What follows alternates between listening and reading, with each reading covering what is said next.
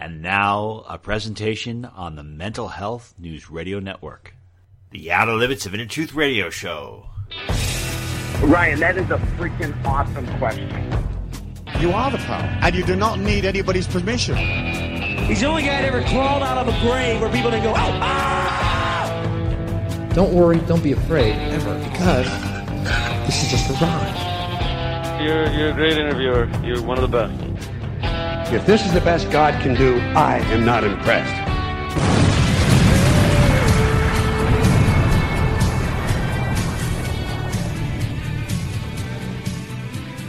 Good evening, everyone, and welcome to the Outer Limits of Inner Truth Radio Show. OuterLimitsRadio.com. I'm your host, Ryan. Today, we are going to look at a wider perspective of what is happening in the world and what can you do to protect yourself from crazy periods of time that may be happening in the U.S. or worldwide. Some people are moving. Some people are moving to safer spaces. Some people are taking on new skills to protect themselves, protect their families. And other people are continuing to explore and to grow no matter how crazy the world seems and how much it seems to be regressing. This is an upbeat, positive show. Let us begin. Our featured guest today on the Outer Limits of Inner Truth is Brandon Smith. This gentleman is a passionate freedom advocate. I've been reading his articles for years. Love his perspectives. Learn more about Brandon by going to his website at alt-market.us. Brandon, welcome to our show. Uh, hi, thanks for having me. Thank you. One of the recent articles that caught my attention that you wrote was it was titled "Is the Pussification of America's Youth Scientifically Engineered?" and I I thought this was awesome because looking around America right now, most of the world, I see so many people that are cowards. They're just not acting like real men. It's like I know that uh, you know there needs to be a certain sensitivity and openness. I guess men and, all, and women should also be sensitive and open. But then there's that effeminate male, the male that just you know eats four bags of Doritos and doesn't have the, the Spartan type energy. I mean, what do you gauge about this? Do you think that America is pretty much on purposely engineering men that can't stand up so they can put tyranny on people, or what's the cause behind it? well, uh, yes, to a point. I think it's deliberate, and I, I would I wouldn't say it's just men. It's it's uh, women too. There's sort of a, um, I think uh, a weakness of character, uh, a fear of of losing comfort that is prevalent today in in in our culture, uh, especially among younger people, and. I, I, uh, you know, I partially blame, you know, the culture itself, but I also blame uh, the parents. I think, uh, basically, in the late '70s, early '80s, there was uh, a sort of new parenting style, which a lot of people would call uh, helicopter parenting, and that that that started right around the time that the boomers were hitting their stride. So uh, you know, it's it's not just the millennials. It's not just uh, you know the the younger generation. It is it is uh, the so-called boomers' fault as well that this is going on. But um, the the system itself pushed this type of parenting. It pushed uh, through pop through propaganda, pushed helicopter parenting uh, on the boomers, and through that propaganda, it sort of encouraged the idea that um, comfort is everything. Comfort is comfort is the most important thing. Uh, child must be com- comfortable and safe at all times. Uh, never allowed to uh, go out on their own, to take risks, you know, that sort of thing and it even pervaded uh, education. So at public schooling, there this this sort of uh, methodology took over. no one gets and, grades. Uh, you don't want to give out grades to upset someone, and Right. Everyone everyone is the, everyone has to be treated the same, everyone has to be a winner, that sort of thing. And so these kids a lot of them grew up without uh, any uh, idea of what it means to struggle, you know. And uh, there's in um, psychology, there's uh, this this actually is uh, an issue as far as uh, you know they're they're finding in adults with sort of uh, you know weak character, lots of fear, uh, inability to take responsibility, that sort of thing. They find that if if an adult did not go through any short term, what they call short term acute stress, and, as a child, they grow up without the ability to deal with uh, stress later as an adult. Um, and in uh, they, they actually had to develop different types of therapies in order to teach people to deal with stress because they never went through it as as a child. Um, Do you think that like kids that have like traumatic or or tougher childhoods probably are better adapt to face the world as it is instead of those that are coddled? Right, and I'm not, and I'm not talking about. There's different kinds of stress. So you do, what you don't want is long-term, uh, long-term stress or chronic stress. Uh, long-term chronic stress can be just as bad as coddling uh, a child. You don't want, you don't want them, you don't want an abused child because then they're gonna uh, grow up to be just as fearful and um, you know not able to handle the real world. Uh, what you do want is something called short-term acute stress, and uh, this is done through a process called stress inoculation. Um, the military talks about this a lot, and they they use it to a point in in uh, boot camp. But where it really comes into play is when they train. Uh, you know, there's there's special ops people, and DARPA actually has uh, a lot of uh, white papers on short-term acute stress and stress inoculation, and methods for acclimating a person to uh, stressful encounters without messing them up mentally. And they do this in order to get get these soldiers ready for combat without them actually having to go through combat all the time. Um, it's different types of training, competition, uh, things like that that allow them to feel short-term acute stress and then get get acclimated to it or conditioned to it. Um, there's a lot of ways to do this with children. So you you you let them uh, go through competition. Uh, there, you know, you uh, let them do uh, some things like public uh, addressing, you know, public speech, uh, uh, uh various types of competition. Sometimes you just let them kind of go out on their own and deal with their own problems. You're not always there to fix everything for them. Uh, that's short term acute stress, and it's actually good for them. It teaches them to be more responsible as they grow into adults. You brought up something a little earlier about um, everyone being winners, and I noticed that when I was a kid that our team won the championship, and they wanted to make the other team to be co-champions. So like, screw you! I don't want the championship. No, we won. You, we won. You lost. And my father was always good about that. He always said that it's good to, to be beat because you know you're going to fight really hard. You, you either going to win, you're going to lose. But today they have this thing where the kids get trophies without working, and I'm wondering if that was done on purpose by the state, so adults would feel completely comfortable with receiving government checks for doing nothing. I'm just wondering if, if that's part of the conditioning, if it's done on purpose to make, to make the, the, the people completely reliant upon the state. I was wondering how you see it.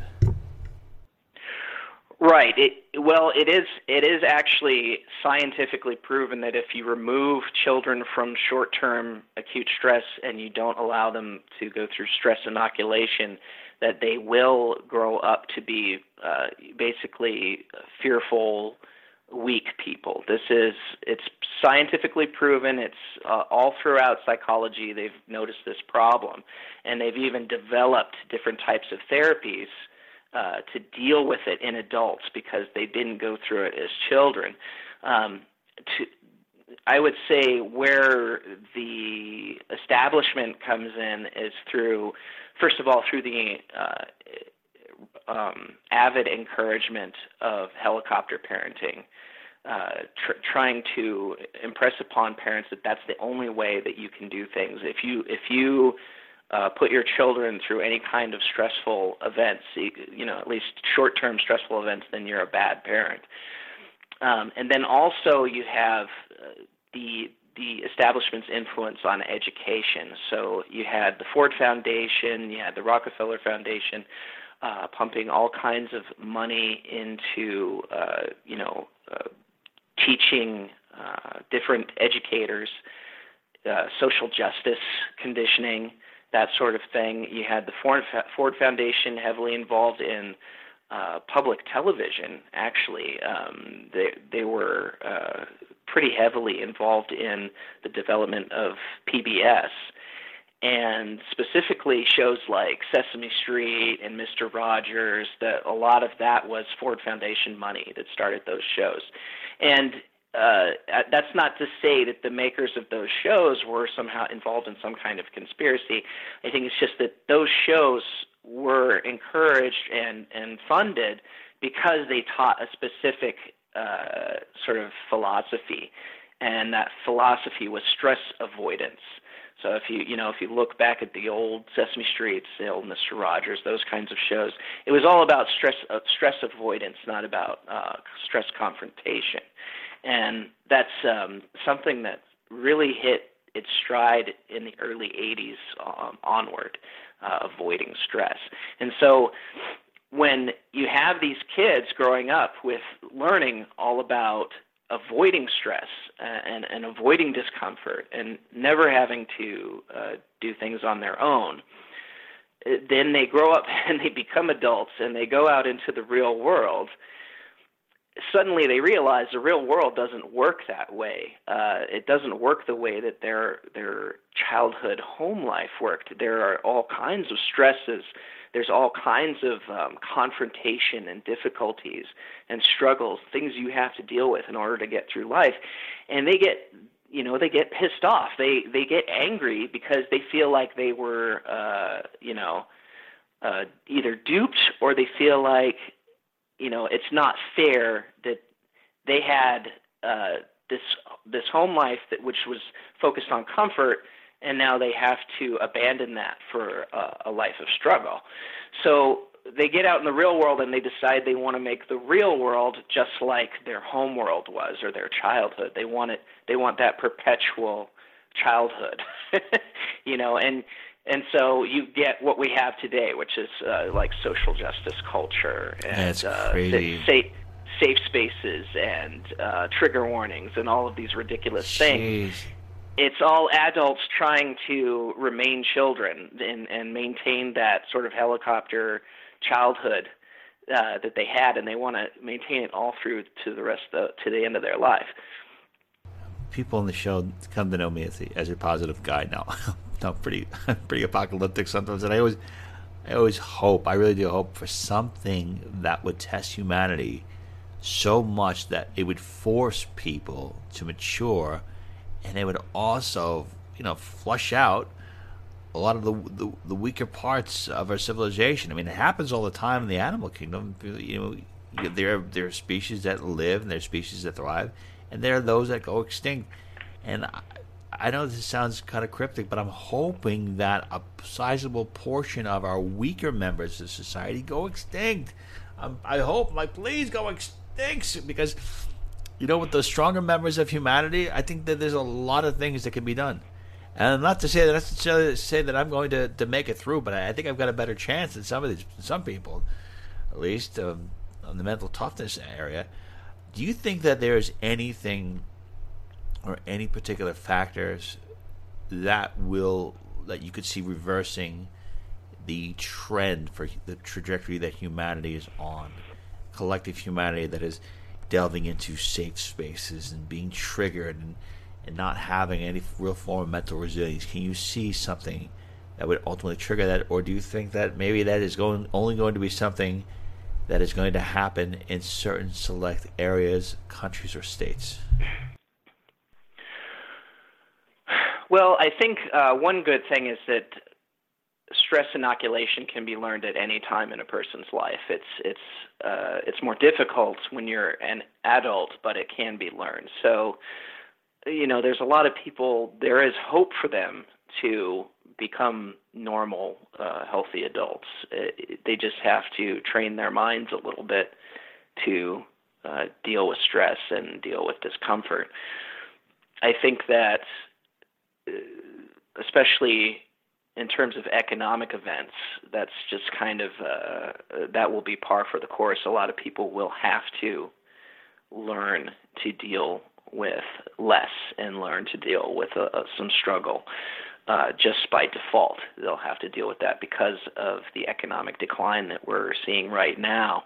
The problem is that economic decline can turn from, you know, qu- very quickly from short-term acute stress to long-term chronic stress. And once you have, you know, you have people fearful every day, struggling every day. Uh, like now. That, yeah, that can make that can make people uh, that can make people as weak and as fearful as if they, you know, grew up with, you know, with helicopter parents as children. So uh, long-term chronic stress is definitely a, a danger, and it can condition people to be fearful all the time. And uh, when people are afraid all the time, they look for, uh, you know, mommy and daddy. they look for they look for a parent to save them. And uh, as adults, you know, a lot of people will look look to government to be the parent, and that is where this sort of uh, weakness of character becomes a problem, because these people will tend to look for someone to be their parent, and the only entity that can really do that would be would be government, and uh, so they'll hand over a lot of their freedom, a lot of their their uh, you know agency or or power uh, to government in order to feel that comfort and safety once again, especially when faced with long-term chronic stress involved in, a, in an economic crisis or a crash. So uh, I think as we go through this event, there will be some people who uh, learn and adjust and become uh, strong uh, adults. You know, the the people they were supposed to be. But I think also there's a lot of people who will become uh, yeah. fearful and and they'll just look for anyone, any system that can they think that can save them. Yeah, I, w- this one th- this is one topic we've discussed on our show a lot. I won't go too much into it because we have covered it a lot. Is we always talk about that looming event, the the big uh, crash, wondering if that is going to be something that opens the door for humanity, or is that something that is planned by the elites to usher into the fourth industrial revolution that James Corbett and Spiro Skouras always talk about? And I know that uh, Martin Armstrong he's been talking about the the fourth industrial revolution, and he's laid out his the, the, how it happens. And then I talked to Chris Duane today. I said, Chris, you know, man, if this thing actually happens, this could be a positive thing for humanity. What do you foresee happening based on all your years of experience, logic, intuition? What do you think is going to happen? Well, I I can't really I don't have a crystal ball. I can't say what's going to happen, but I can say I can tell you what the elites will attempt. Sure. sure. I don't know if they'll be I don't know if they'll be successful. I, I I'm actually uh, I don't believe that they will okay. in the long run. I, but um, the in terms of the fourth industrial revolution, that's a that's a a, a that's part of a new world order terminology. Oh, the Great that's Collapse. Like, that's what they were talking about. I mean, they were talking, yeah. Yeah, it's the World Great Economic Reset. Forum and Klaus Schwab Yeah. of the World Economic Forum that came up with all of that, and also the the whole term the Great Reset is also his terminology, or at least he's the front man for that um, that ideology, uh, Klaus Schwab, and and uh, the the intent of that is to uh, centralize every centralize the entire world. uh, economically and, and geopolitically to, to the point where we have a one world economy, one world currency, probably a digital currency, digital currency cashless system, and a one world government. That's that's what they want.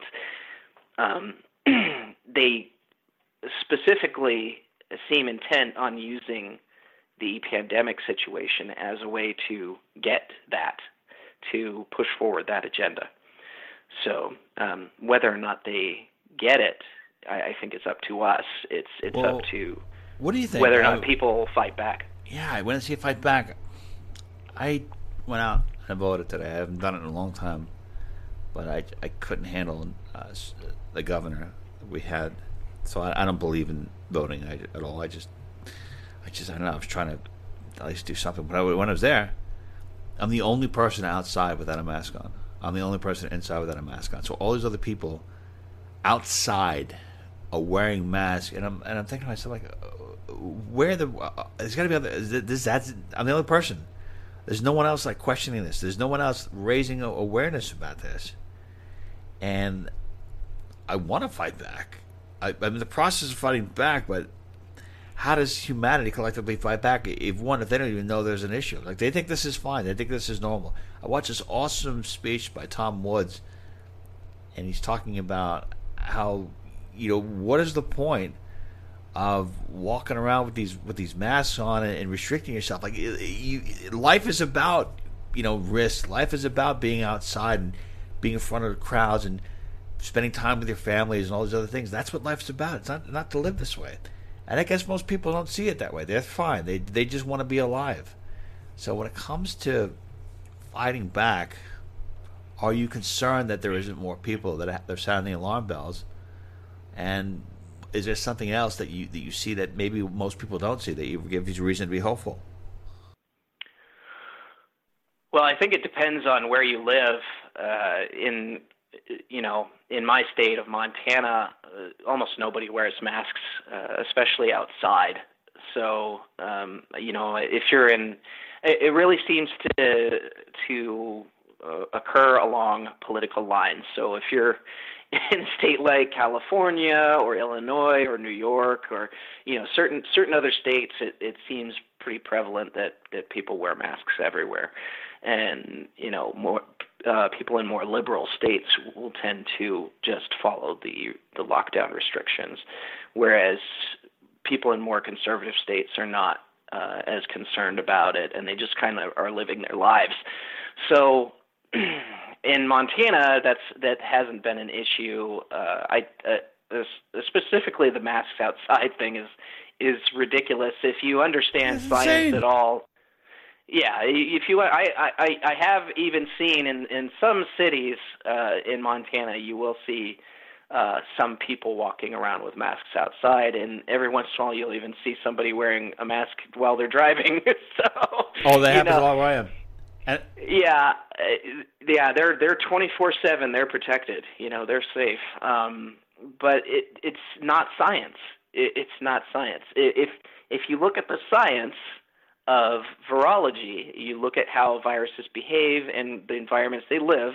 Uh, viruses cannot survive in open air environments, not for very long, and they can't f- survive in uh, su- uh, sunlight. UV light kills uh, microorganisms such as viruses. So it's it's nature's sterilizer is UV light.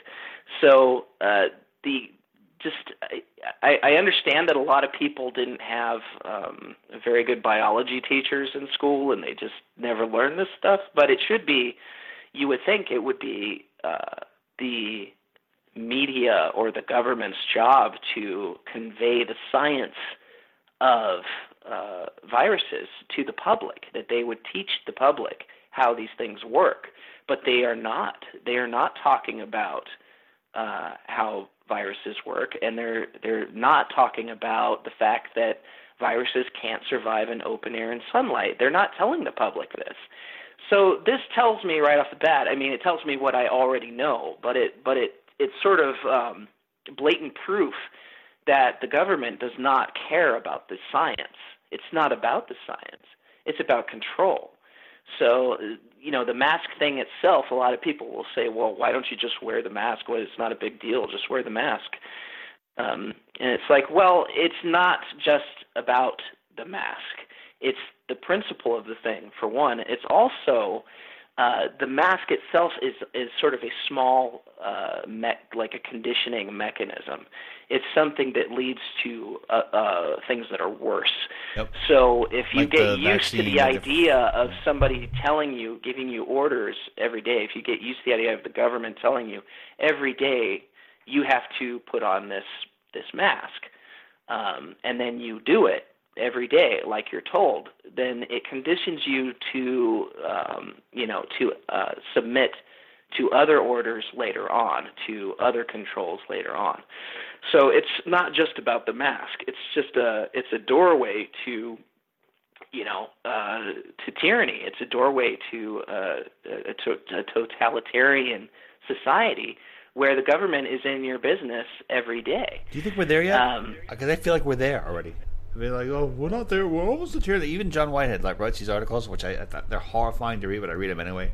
I hate reading. I hate reading John Whitehead's articles, but he he does them. He does such a good job. But I'm like, are we there yet? I'm like, yeah, I think we're there. I think we're living in tyranny right now. Would you consider what we're living right now tyranny and totalitarianism?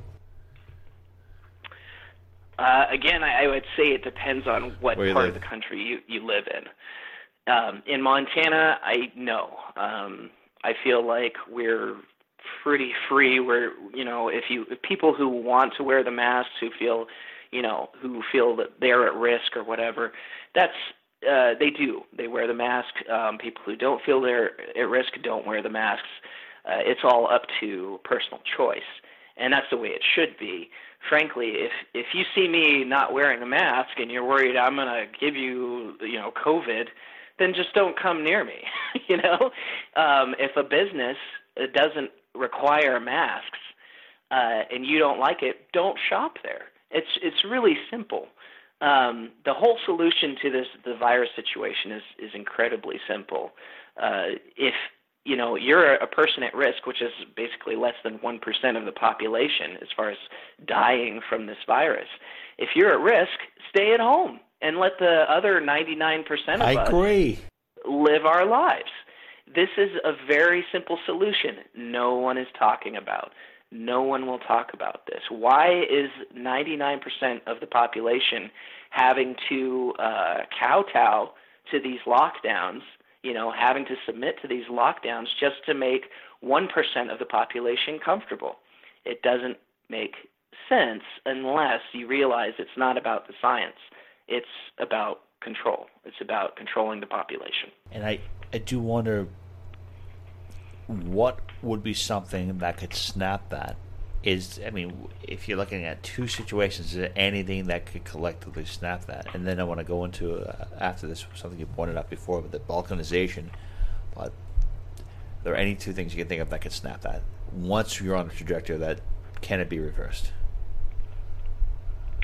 Well, I think time time is uh, always a, a pretty good uh, cure for you know uh, different types of tyranny. I think people will put up with things for, especially Americans, will put up with things for only so long, and then when they start to become uh, uh, frustrated and annoyed with it, then you, you start to see uh, uh, sort of movements to change things and movements to uh, you, you don't see in some cultures it's different where as you know in Asia you see this a lot uh, places like China where the cultures will just the people will just uh, adjust to the the tyranny and they really won't do much. But even in those countries you'll find that over time people will start to revert back to uh, you know wanting freedom wanting liberty and that comes out in rebellions and revolutions and that sort of thing. And and the the establishment that's they're they understand that uh you know freedom and liberty those desires are inherent. They're inherent in our psychology. Uh they're they're they're born into us. You you can't just get rid of them. You can't it's really hard to just train that out of people. It's always there in the back of our unconscious mind. So uh, people will, no matter how bad a tyranny is, people will uh, s- suddenly have epiphanies that there's a better way and that they should be free, that this is not the way to live. Um, and so the, the establishment has uh, spent a lot of time and money and effort and energy uh, developing ways to keep people fighting the wrong uh, culprits or going after the wrong enemies, uh, fighting each other instead of going after the elites, which is what we should be doing. Uh, whenever we get these epiphanies that we want to rebel uh, against the system, they keep us fighting each other instead of them. So uh, the but the issue, the big issue, is not will people rebel. I think people will rebel but will they rebel against the wrong enemies? Will they will they be uh, lured into fighting each other instead of going after the elites that are the root of the problem? I don't know if they can fight the elites. I we had Doug Casey on, and I asked him this, and I read a lot of his stuff too, and he's and he was talking about three or four different types of people. And the second type he identified, we identified the preppers. He goes, yeah, he goes, you people out there are stockpiling ammunition and think that you have a chance against the world's strongest military because you're out of your minds. Because you don't think that the cops and the, and the, and the military are going to side with the government. They, they, they take orders. He goes, this is an act of history. And then he said the fourth types of people are the people that, that escape.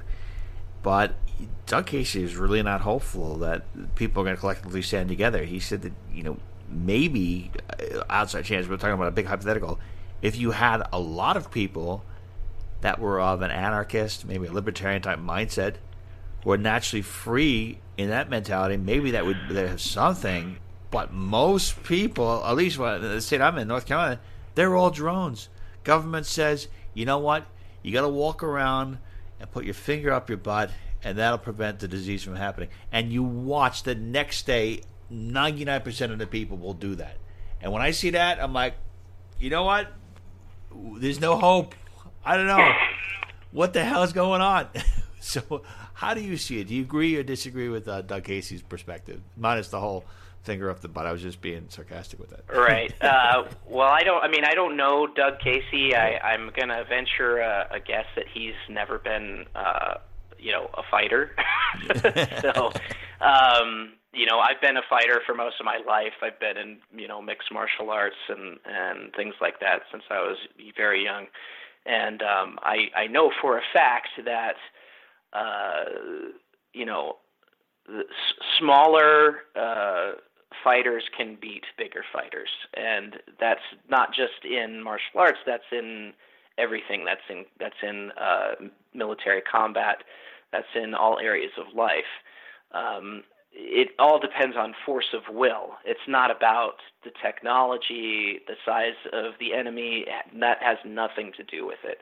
Um, for example, uh, the the the Afghanis and the Taliban have done pretty well with just with 30-year-old AKs in the middle of the desert against the U.S. military for quite some time. They've they've held us off.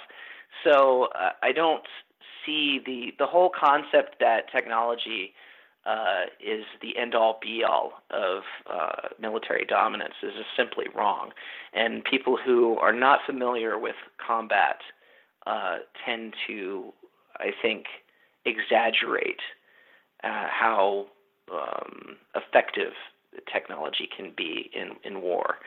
Um, they just see the planes and they see the aircraft carriers and all that stuff, and they think, well, it's impossible. Um, it's not impossible. It's it just depends on what uh, strategy you use, what tactics you use. So, for example, uh, you know the the the the Vietnamese or the, the you know the Taliban. Um, they use asymmetric warfare. They're using guerrilla tactics. That's a completely different type of warfare from what a standard military is used to. Um, they're used to stand up and fight uh, combat. Uh, whereas asymmetrics, you're using, you know, uh, hit and run tactics. So uh, there's always a way to defeat a bigger, stronger opponent. Um, it, the the issue is not the technology. The issue is do people have the will to make that happen? Um, as far as uh, you know, the American population is concerned. Uh, I would say again, it, you know, it's going to be certain parts of the country that I think will fight back, and uh, what we are seeing now in the U.S. is is a, a migration. Basically, it's it's a mass migration of conservatives and and some moderates out of liberal parts of the country into more uh, rural areas, more conservative areas of the country. And I would call this a, a balkanization of the U.S. And I think that's really kind of the best possible scenario right now is that conservatives are starting to congregate together in uh, different states, different pockets of the U.S., and they're starting to unify and organize and work together more closely. And that's really kind of, I think, the, our best uh, bet for the future is for this to happen, for, for people to uh, start congregating and for the U.S. to balkanize.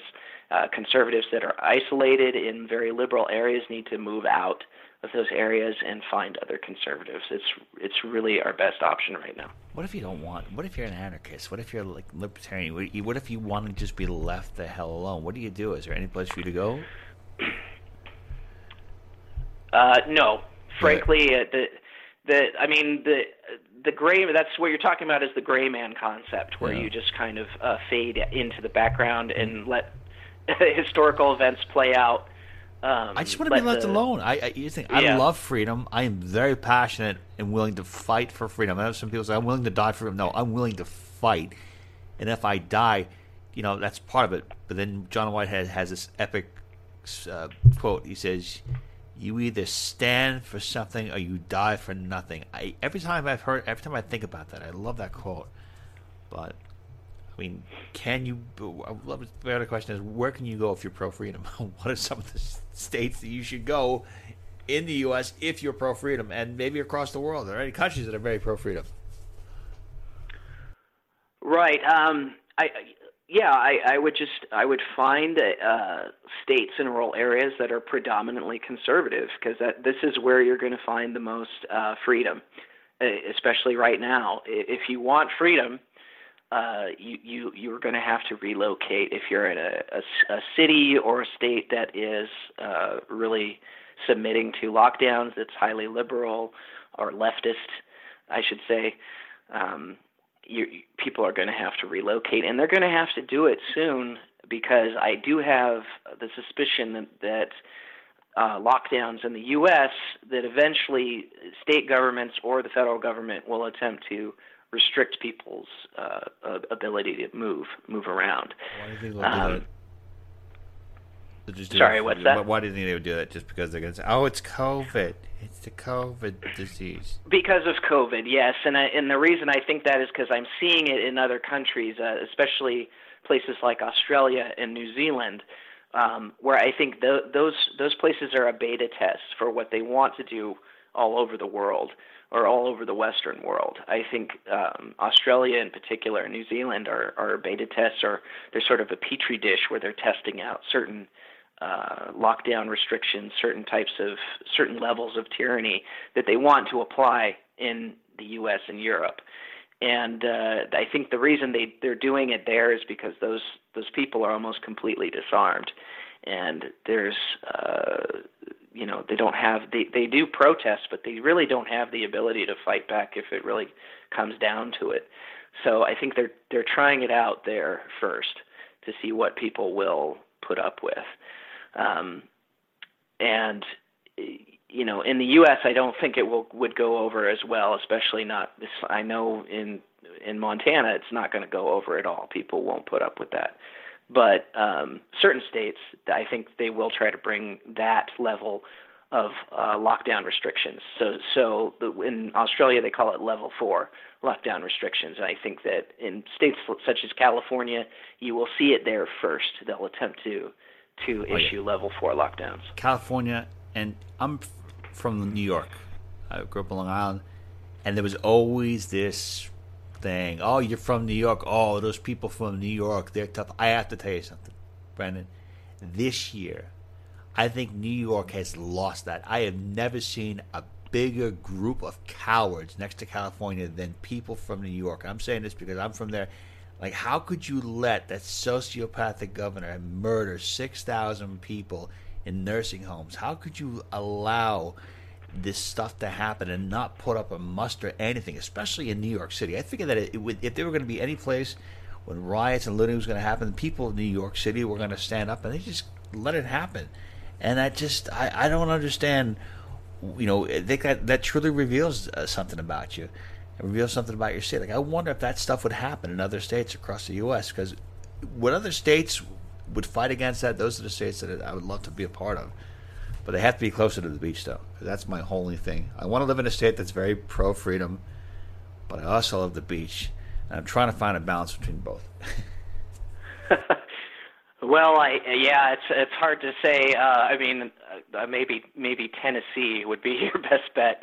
Um, but as far as being close to the beach, but or closer to the beach, but uh, yeah, I, I mean, as as far as with New York and and uh, the, the the lockdown restrictions and the uh, the ugliness that's going on there, I, I think a lot of people are just leaving, um, which is really that's kind of the first option that the people that do have a conscience that uh, uh, you know they want uh, to be free I think they're they're leaving in mass, and you're seeing this huge migration out of New York, especially the cities, out of New York uh, into rural areas and, and into rural states. We in uh, I think in Montana and Idaho we had a, a massive influx of uh, people moving here just in the past six months.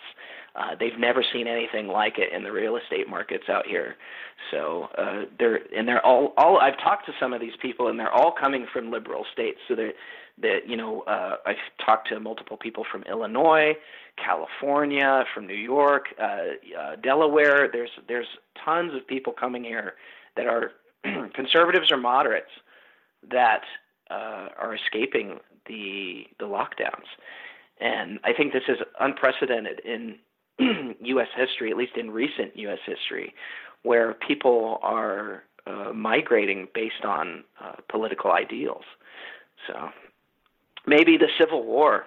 Do you think there's going to be a Civil the last War? time? Celente talks about it, and then to come back, Doug Casey's been mentioning it, and then I talked to a really good friend of mine who's had a near-death experience, and when she was dead, she saw what was going to happen in humanity. She says, "No, there's not going to be any civil war." And then a couple other people said, "Well, there's no civil war. Do you think there's going to be a civil war? And if there is, what would it be encompassing?" Uh, I think they, the establishment wants a civil war, and they're going to push uh, all the buttons um, that they can to make it happen. They're they're doing it right now. You've had uh, decades of of um, you know the younger generations, two probably two decades of the youngest generations, uh, you know, uh, propagandized and brainwashed into the social justice uh, ideology. So there's that. There's that issue. But those people don't really represent a huge uh, number of the population or huge percentage of the population. There, there may be a couple percent of the population.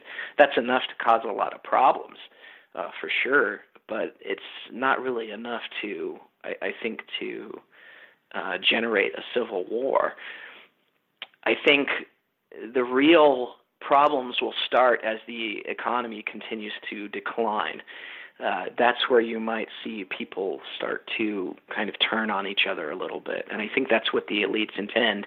They intend for, especially the you know the pandemic and the the social justice riots. That's almost a distraction from the economic situation, which almost no one is talking about. By the way, you you almost never hear about the the, the declining economic situation in the media. Um, it's getting you hear pretty about bad. You can't just have the all pan- these people lose and you know lose their jobs, and also the, the retail co- collapse too. Right. Nobody's talking about Yeah. the the destruction of the small business sector right now. Um, the small business sector is dying. Uh, if you look at indicators like, um, you know, Yelp, for example, they they just came out and said that 60% of the businesses that uh, uh, went off their website that said they were shutting down because of the lockdowns, 60% of them said they're not coming back. So, you know, and in Yelp, whether or not you agree with their their politics, um, that's a pretty big indicator of uh, the small business sector and how healthy it is.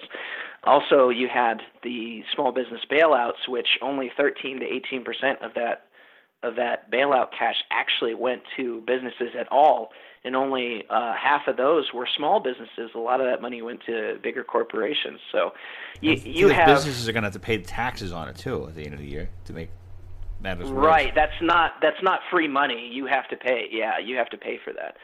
So uh, you know when they're re- required to pay back on the on those loans, uh, will they even be able to do it? I, I don't think so. Um, so either you have perpetual, uh, you know, what they call like uh, MMT or, you know, uh, UBI, like perpet- perpetual government cash just flowing into the system, which will just lead to hyperinflation eventually. Um, either you have that or you let these businesses fail. Um, and I think that's probably what's going to happen, at least initially, is a lot of these businesses will just fail. And So uh, you're going to have, going into this winter and next year, I think we're going to see a huge amount of um, uh, businesses shut down, and eventually that's going to uh, bleed into uh, unemployment numbers. That you know, the, the official numbers are completely rigged, but even the rigged numbers will will look very bad. I think going into next year. Mr. Brandon Smith, I want to thank you so much for being with us today. Again, I've been reading your articles for many years. I think you have such an awesome thought process. You contribute a lot of wonderful articles.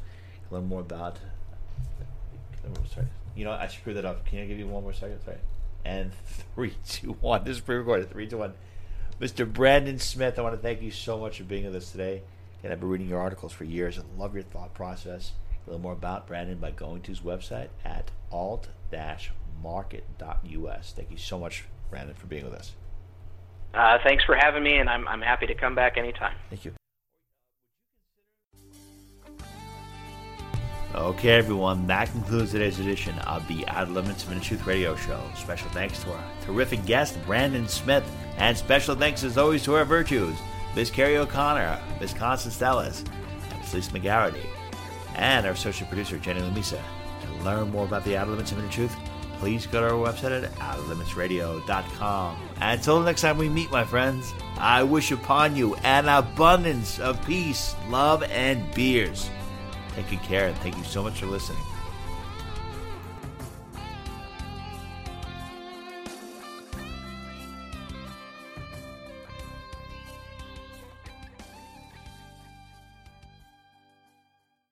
Some places take you away, some bring you together. Marathon does both. Marathon is Florida's family key with something for everyone. You'll find museums and wildlife refuges, wide open beaches, miles of warm, clear water, and the historic Seven Mile Bridge. For more about Marathon and the latest safety protocols, visit fla-keys.com/marathon.